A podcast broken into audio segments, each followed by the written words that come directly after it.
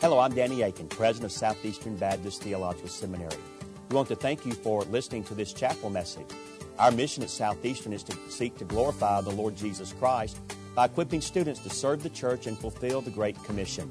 We hope that you enjoy this chapel message and that you will visit our website. It's www.sebts.edu. There you can learn more about our school and what the Lord is doing here. We hope you enjoyed the message. Thank you for being a part of what we're doing here. Thank you for that. I'm glad to be before you. How are we doing this morning, Southeastern? Good, good, good. Do me a favor and get the book of Galatians, uh, chapter 1. I'm going to read verses 23 and 24, uh, but I do want to read that, then I want to pray as we do remember uh, the thousands who lost their lives on September 11th. We want to pray for them. Uh, but before I do that, I also uh, want to say um, how I thought uh, Dr. Akin loved me. I thought he loved me. Uh, but he set me up to come after Dr. Crawford Loritts. Uh, so, uh, being that uh, I have to question his love for me, being that Dr. Loritts read the scripture and preached right here from memory, uh, I can't do that. Uh, but I can read. So I will read um, from the text, and then we'll see what the Lord has for us today. And we're going to pray as we remember those who lost their lives in September, on September 11th. Uh, Galatians 1, verses 23 and 24. I'm breaking protocol. I'm actually reading from the CSB. And it says this uh, They simply kept hearing, He who formerly persecuted us now preaches the faith he once tried to destroy and they glorified God because of me. Let us pray. Father, we're grateful for this opportunity to come together as a faith family, and we remember the many who lost their lives on that day of September 11th. Uh, many went going about and expecting a normal day, and then a tragedy struck. And so many years later, we remember those who, brave men and women who went in trying to save lives and gave their lives in the process. That's a beautiful picture of the gospel, a God who gave his life to save others. And so we celebrate that reality, but we mourn with those who are still dealing with the residue of what happened many years ago as they lost their loved ones. But we rejoice in the fact of those that know you and place saving faith with you, uh, in you, God, will live for eternity. Now, God, as we walk through the text, I pray that I do your text justice, Father God. Move me out the way that I would preach under the anointing and power of the Holy Spirit. And so here's my prayer, God, that the words of my mouth and the meditation of my heart would be acceptable in your sight, O God, my strength and my Redeemer, in whom I trust. In Jesus' name, let all of God's people say amen. Amen. Amen. I read an article, and the article caught my attention because the title of the article was A Crooked Cop and an innocent man. And the article then goes on to tell the story of a guy by the name of Andrew Collins. Uh, Andrew Collins was a young officer in law enforcement, and he had had the drive to move up the ranks within law enforcement. The only problem was uh, his drive led him to indiscretion. Uh, he would plant evidence, he would do whatever it take in order to get as many collars as possible to move up. Well, one of the men he framed was a guy by the name of Jameel McGee. He had recently found out that he was going to be a dad, went to a convenience store, and then McGee and Collins, their paths would cross, and Officer Collins would plant evidence on him.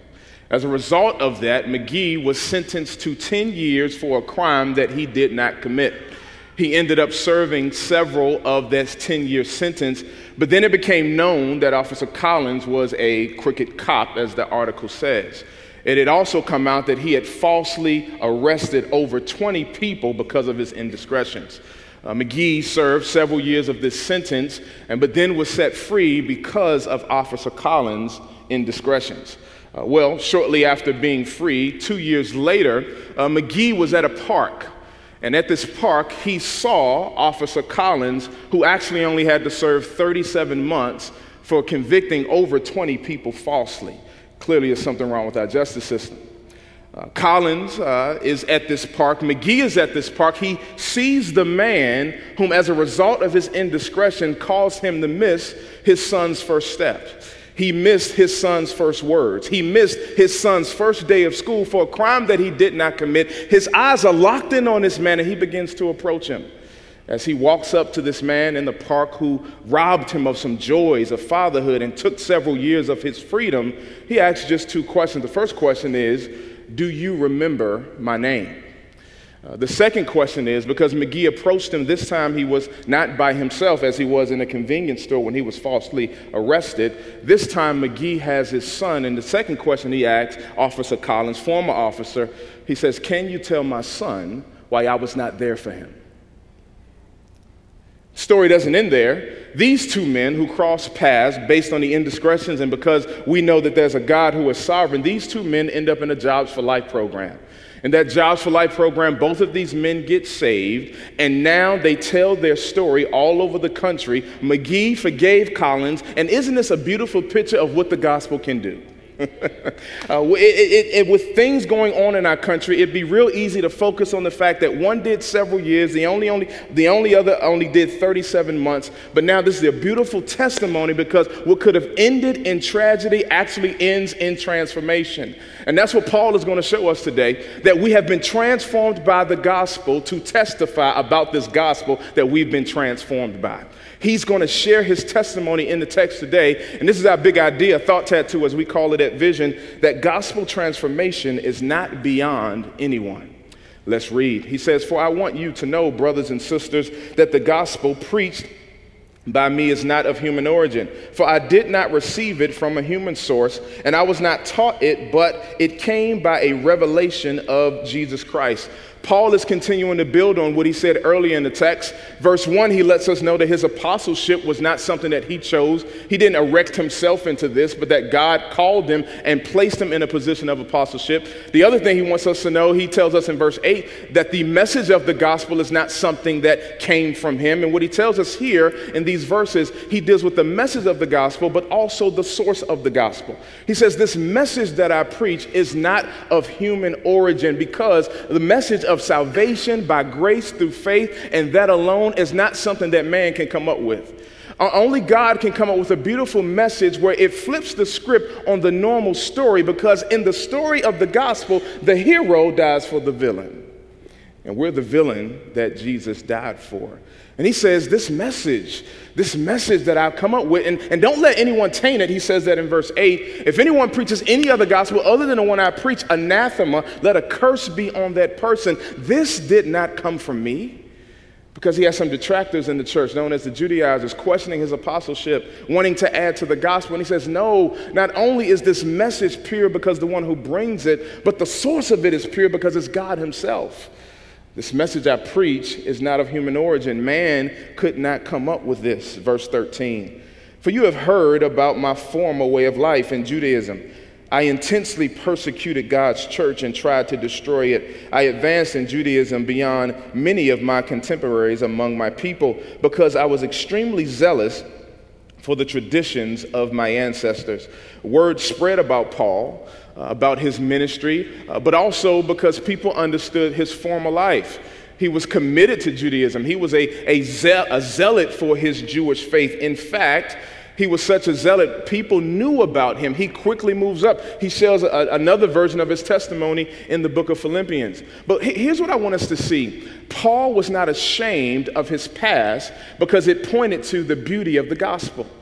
First thing, the first reason he wasn't ashamed of his former life is because number one, it was his former life. it, he's not that person anymore. God has done a radical change in his life. But then the second reason he wasn't ashamed of his former life is because your former life reveals the beauty and power of what God has done.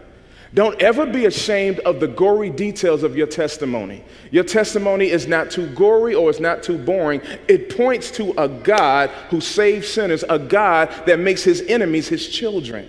And so, because of that beautiful reality, Paul says, you, know my former way of life. In other words, you know how I used to be. You know what I used to do, but he's not afraid of that. And I want to encourage you, Southeastern students and ministers and faculty and staff, don't ever be ashamed of your story. It points to the power of the God that we serve, it points to what he does.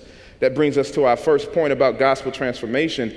Gospel transformation requires a former life. Paul says, again, you remember my former life. Here's some elements of that former life. Number one, Paul studied under a guy named Gamaliel. Uh, Gamaliel embraced Hillel's school of thought as it related to the law, meaning he was radical about the law. They, they wanted to uphold those hundreds of laws, they were radical about that. Paul also approved the stoning of Deacon Stephen. This is his former life, Acts chapter 8, verse 1. He dragged Christians from prison forcefully and violently, Acts chapter 8, verse 3. He threatened the disciples. In fact, when he got saved, he was talking trash to Christian believers in Acts chapter 9, verse 1. He voted against Christians, Acts chapter 26, verse 10. He placed tradition over grace, Philippians chapter 3, verse 5. And he lived in competition with others rather than in service to others, Galatians chapter 1, verse 14. And with all of that, this murderous person, this legalistic person, he was violent towards men and women of the Christian faith. And God says, that's who I'm going to use. God uses the most unlikely people to show off his power. Don't ever think you're too insignificant or that your story is too gory for God to use. God says, This, this guy who approved the stoning of Deacon Stephen that we see in Acts, this guy I'm going to use as my instrument to show off my glory. I want, to, I want to remind us that God wants to use us too. There's nothing too hard for him. But here's some hard questions that I want us to wrestle with as Paul talks about his former life. Number one is Do you have a former life? Because what Paul is doing is he's saying that there has to be some evidence of gospel transformation in our lives. Do you have a former life? Is there something different about you since you've encountered this gospel that we say transforms people? Second hard question is this Do you miss your former life? If we're honest, sometimes it's real easy to drift away from what the Lord has shown us and what He's doing. And that's our third question Are you drifting? It's real easy. I've, I've seen this, especially pastoring for several years, that, that people start off with so much zeal about God and excited about being saved, and then all of a sudden they begin to drift as things don't go their way, as prayers aren't answered, as you got to stay here one more semester, as you just can't get that Greek word right. I guess you got them all right. Amen to you. Um, but, but it's real easy to drift.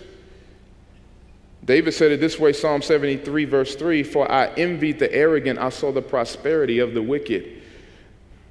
Are you comparing your faithfulness to God to the prosperity of the wicked? Psalm 37, verse 7 says this Be silent before the Lord and wait expectantly for him. Do not be agitated by one who prospers in his way, by the person who carries out evil plans. Are you drifting? Because it would have been real easy for Paul to drift considering all that he's going through, the fact that he planted this church, he's given his life for this church. Chapter 6, he lets us know I write, I've written this letter in big, bold letters because I'm so passionate and I care about you. And the very people he cares about are being inf- uh, affected and infected by a false gospel. And it's real easy to get discouraged when you encounter persecution for doing the right thing. It's easy to drift. And Paul is saying, I have this form of life.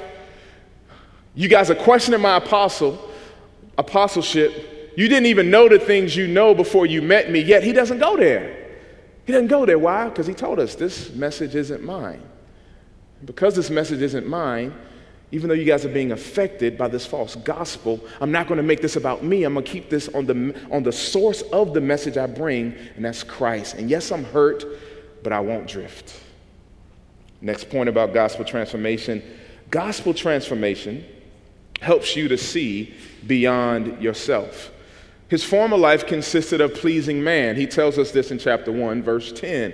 He said, if I, if I was still trying to please, he says still as if he used to do that, if I was still trying to please man, I wouldn't be a servant of Christ. Because saying yes to Jesus means I'm going to have to say no to some other people. Saying yes to Jesus means I'm going to have to say no to some other things. And so he's saying, I'm committed to this. I used to be this way. I used to be about pleasing man. I used to be in competition with others. He says, I advanced in Judaism beyond my contemporaries. I moved up quick within the Jewish ranks, and I, I defined myself by my productivity. In Southeastern, some of you would be tempted to do that, especially church planters. You'll be, you'll be real prone to define your effectiveness in ministry and your closeness with Christ by how many people show up each week. You, will be tempted to, to measure your effectiveness in the gospel based on your grades.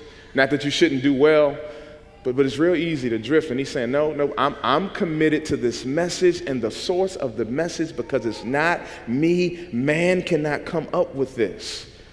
But he used to compare himself. Comparison robs us of our joy and it causes us to drift from the mission that God has called us to. You can't be looking at someone else and keep your eyes on Christ. You can't envy someone else's ministry and keep your eyes on Christ. You can only do one or the other, which is why we're encouraged to fix. Look at me, Jesus says, and don't look away. Because you and I will be tempted. And Paul clearly could have been tempted here. He advanced beyond his contemporaries, he was zealous about that. But now he sees beyond himself. He's not zooming in even on those that are questioning his apostleship. And now think about this, because this is beautiful, the humility he's displaying for us. Paul is fighting for people that want to fight with him. He's fighting for people that want to fight with him, and that's a beautiful display of what Christ has done for us because Jesus made it clear we didn't choose him, He chose us to bear fruit, and to bear fruit that will last. Now, here's one of my favorite parts of the text here, and I pray y'all help me preach this. He says this, but when God, I love that. I love that. But when God, whom from my mother's womb set me apart and called me by his grace, was pleased to reveal his son in me so that I could preach him among the Gentiles, I did not immediately consult with anyone. He now begins to recall when his own personal gospel transformation took place. And, and he uses this conjunction here and he puts a noun uh, after that. But when God, but when God. And so here's the thing you may not remember the exact dates you got saved. And we, we not, may not know the date and time, but make no mistake about it, we should not forget the moment we encountered Jesus. We should not forget that moment. In fact, Paul, we hear his story, we hear his testimony three times in the book of Acts. But there's a distinction that I do not want us to miss when you look at what, what Luke wrote about Paul. In Acts chapter 9, Luke gives an overview of Paul's testimony. Paul was giving out these murderous threats. He was riding on a donkey. Jesus came through, knocked him off the donkey, scales was on his eyes, and the apostles had to hold his hands. That's Luke's overview of his testimony. But in Acts chapter 22, and in Acts chapter 26, Luke is the author of Acts, but is Paul telling his story himself? In Acts chapter 9, Luke is given an overview of his story, but in Acts chapter 22 and chapter 26, Paul is telling his story himself. And what he does in Acts chapter 22, verses uh, 1 through 18, Paul talks about how he studied under Gamaliel and he's talking to his adversaries in, in the Hebrew language and he's talking about his story. But in Acts chapter 26, he adds an even, even another detail. He says that when Jesus, he uses this phrase, crack the sky, he says his light, the term is this, outshone the sun.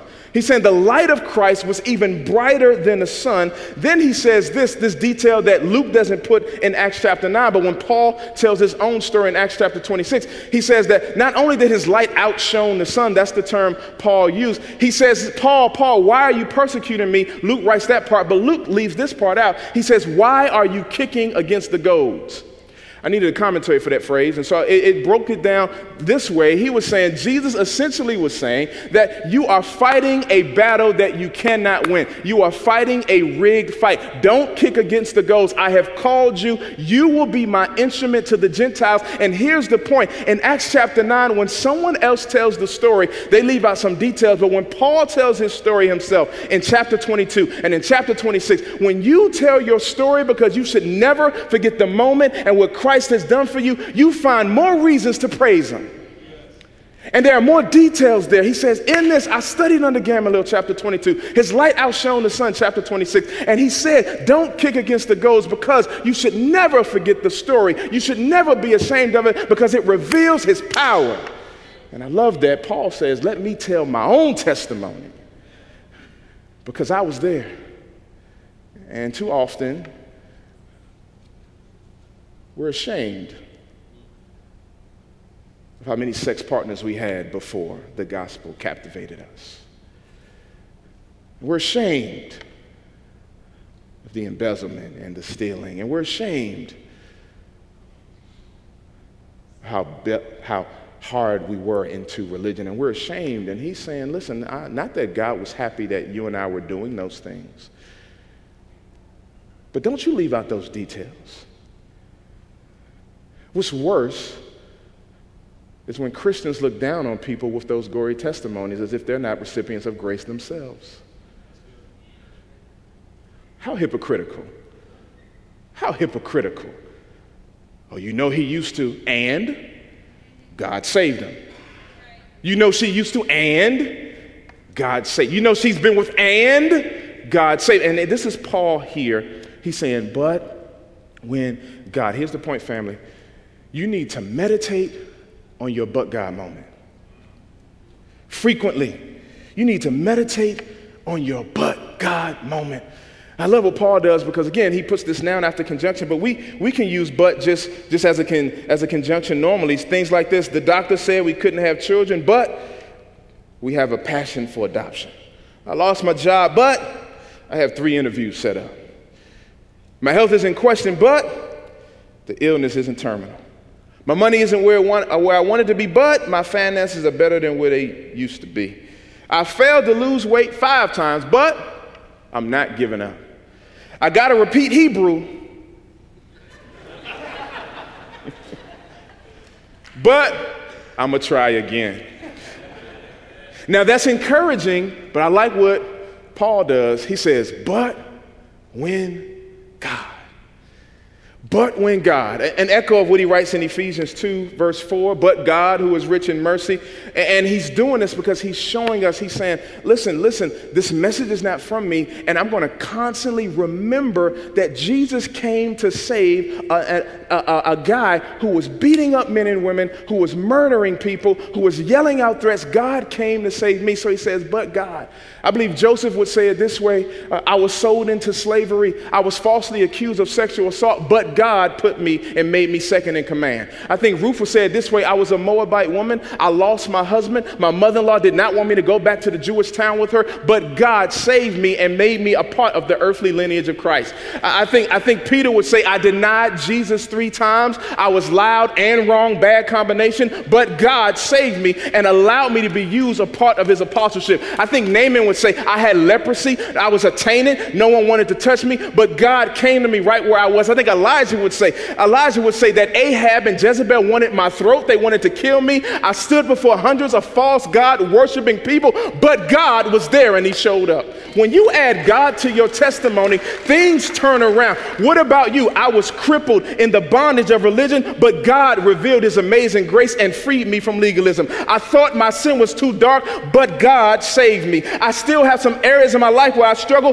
but God is still with me and wants to use me. My earthly father rejected me if you have da- daddy issues, but God, my heavenly Father, accepts me. What is your but God moment? Here's the point. Here's the point there's no prerequisite for grace. Gospel transformation is a gift. It's just a gift. He says, you, you can't earn this.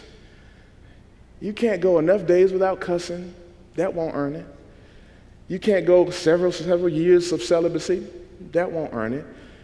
I'm just that good because John describes me. John says that I am love, God says. And because I'm love, my gospel proves that you're lovable because you didn't do anything to earn it, yet I still extended it to you. And when you meditate on that truth, it reminds you. And your but God moment takes you there. And I love this because what Paul shows us is his personal encounter with Jesus, his personal testimony never got old. Never got old. Acts chapter 9, Acts chapter 22, Acts chapter 26, Philippians.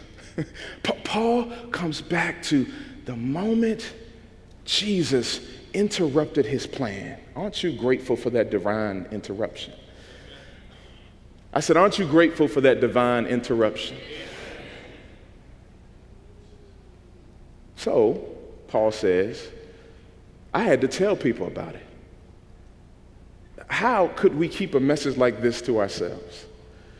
How could we not let others know about this beautiful reality about Christ? I mean, think about this. Think about how we use our time. The average person has 27 conversations per day. The average conversation lasts 10 minutes, adds up to about four and a half hours per, per day. And you may be shocked by this, but both men and women use 16,000 words per day. How many of those conversations involve what Jesus has done in your life? Not just epistemology and fancy words, not just Calvin. How about the God of Calvin? Not the institutes, but Jesus himself. Because sometimes we talk around God, but not about God. So if you're not careful, you'll talk around God and you'll be quoting theologians. I know you know the institutes. Do you know Hebrews? I know both, Jerome. Amen. God bless you. Verse 17 I did not go up to Jerusalem to those who had become apostles before me Instead, I went to Arabia and came back to Damascus. Then, after three years, I did go up to Jerusalem to get to know Cephas, and I stayed with him 15 days. But I didn't see any, any of the other apostles except James, the Lord's brothers. I declare in the sight of God, I am not lying in what I write you. I, I like this, just the urban version of this. Paul said, I ain't lying. I ain't lying. Then he took it up. I ain't lying. Verse 21 Afterward, I went to the regions of Syria and Cilicia. I reminded person and remained, I'm sorry, personally unknown to the Judean churches that are in Christ. Next point, gospel transformation must be evident in our lives in three primary ways. The first one is humility. Paul displays humility, waits three years, stays with Cephas, this is Peter, for three weeks, and then continues to plead with the new Christian converts that are being infected and affected by this false gospel, this false doctrine, where they want to add circumcision. Whenever you add anything to the gospel, you lose the complete gospel. So he, he fights, he fights, but, but he still engages his detractors. Now, later he's going to be hardcore. He's going to say, look, just cut it all off. He, he goes hard, but, but Paul is saying he knows how to be gentle and he knows how to be tough and he knows how to remain humble. Because if you, if you think about this, it would have been real easy for him to just go off on all of them. But instead, he continues to engage because he understood that he didn't deserve and he didn't earn the gospel himself. So it kept him humble to be able to engage. The second way, so the first way gospel transformation is evident in this particular pericope is humility. Second way is in relationships. I love what he says in verse 18. He says, I went to get to know Cephas. You see that? So, gospel transformation is evident in the relationships that we have because this is important. Salvation is personal, but it is not individual. We need the community of faith around us. And so, notice what he says not to just be around and, and have a surface level relationship, not to just talk about all these nice theological terms. I went to get to actually know Peter, which is important because he's going to rebuke him in chapter 2. so, so it's good that they have a relationship here. He went to get to know him. So, gospel transformation is evident in the humility that we display to people who love us, also that those, also to those who hate us, but it's also evident in the relationships that we have with one another. But listen, also to the world. Do we have compassion? Then, thirdly, evangelism.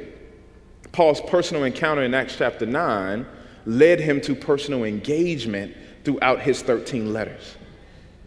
My, my prayer is that none of us will separate our story from our but God moment, because Paul didn't. Paul didn't separate his ministry from his but God moment, if you will. It's what fueled his ministry, it's what kept bringing him back to the cross. Next, gospel transformation takes active surrender.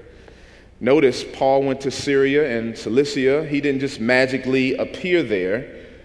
In other words, while our works don't save us, works do spring forth from salvation. You catch that? Our works do not save us, that's clear. But when James says faith without works is dead, it's important for us to understand that because I am saved, there are things that I do in light of what's been done.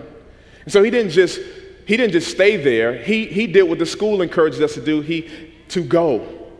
He went to Cilicia, he went to Arabia. He goes to these places in order to encounter, last two verses, they simply kept hearing, He who formerly persecuted us now preaches the faith he once tried to destroy, and they glorified God because of me. Paul's murder, murderous threats of Acts chapter 9, now in light of his salvation and his own conversion, point to a merciful Father. So, what do we do with this? Three things, family. One, remember your story. Remember your story. Remember the details. They point to his power, they point to his mercy. And they're not just for you. What you have gone through is not just for you. Share your story. I mean, I mean think about this. Paul, Paul shared his story constantly. When you go to 2 Corinthians chapter 11, he lets us know some of the things he's gone through. Man, he was stoned one time, shipwrecked three times, had to spend night, the night on the ocean one of those times he was shipwrecked. Last five times, which means 195 lashes he received. Then, to top all of that off, Paul got bit by a snake. I would have bit the snake back. He went through all of that, and he says, I-, I, want you to know I'm going through all this, but what is keeping me? What is keeping me to sharing this story of this gospel is the fact that I get to go through this because of my king. If my father could endure the persecution of the cross for the joy set before him, which is the Father's glory, surely I can go through this because this is not about me. Remember your story, share your story. Number three, trust God with the outcome. Trust God with the outcome. You hear that, hyper Calvinist? Trust God with the outcome. I was predestined to say that. Paul, Paul, Paul comes back to the beautiful reality what Christ has done for him. He says it this way in 1 Corinthians 2 I decided to know nothing among you except Christ and Him crucified. Verse 5 of 2 Corinthians chapter 2 so that your faith might not be based on human wisdom, but on God's power. Paul kept coming back to his personal hero. He kept coming back to who Jesus is and what Jesus did. Not too long ago, uh, many of us was introduced, if you follow the news, to a guy by the name of James Shaw. Uh, James Shaw has been heralded as the Waffle House hero. Uh, because he went to one Waffle House and it was full. Uh, then he went to another one and it was a packed house in that house. Uh, but a tragedy hit that Waffle House when a gunman came in and ended up shooting people, actually killing four people.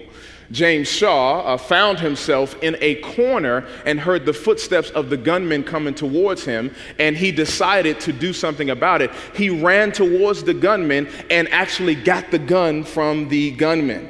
And, and, since then, he's been on television shows, been on talk shows. He received $20,000 from Ellen, another 20 from, 20000 from Dwyane Wade. He also raised $200,000 for the funerals of the victims of this Waffle House shooting. But this is what James Shaw says about this situation. This is his own testimony about that experience. He says this I did that completely out of a selfish act. I was completely doing it just to save myself. Now, me doing that, I did save other people, but I don't want people to think that I was the Terminator or Superman or anybody like that. It, it just, it was just, I figured if I was gonna die, he was gonna have to work for it. Amen, James if I'm going to die, he's going to have to work for it. So here's the difference. Here's the beautiful thing about this. Because he found himself in the corner, he ran towards the danger in order to save himself. There was another man that ran towards danger, known as the God man, our Lord and Savior Jesus Christ. He ran towards the danger of death. He ran towards the danger of sin. He ran towards the danger of the grave. And he took, he took the souls of his people back and he ran towards the danger. The difference is James Shaw ran towards danger to save himself. Jesus ran ran towards danger to save us. And this beautiful reality, that beautiful reality is why Paul said, I got to share my story. Even the gory details. I can't keep it to myself. So let me encourage you. It's real easy to get scared around all these big words and you got a past or you have a record and you're ashamed. Paul had a record, but that record pointed to the beauty of the gospel. Remember your story, share your story, trust God with the outcome. Let us pray. Father, we thank you for your goodness, your mercy, your grace, and truth. We praise you, God, that in you we are fearfully and wonderfully made, but we are also unconditionally loved and eternally protected. And so we celebrate who you are and what you've done. And I pray over the student body, the faculty, the staff, the president, everyone here, God, as we begin this year, that we would honor you, we would glorify you, that we, this story is so good, we cannot keep it to ourselves. So we pray for our city, that you will be glorified in and through us for your own power and your own glory and your own renown. In Jesus' name, amen. Thank you again for listening to this chapel message from Southeastern Baptist Theological Seminary. If you are thinking about theological education on the undergraduate or graduate level, including doctoral studies, we hope that you consider us. If you also find these chapel messages encouraging and a blessing to your walk with Christ, we hope that you will consider financially supporting Southeastern. Our graduates are literally serving the kingdom across this globe, working to carry the gospel of Jesus Christ to a lost and dying world.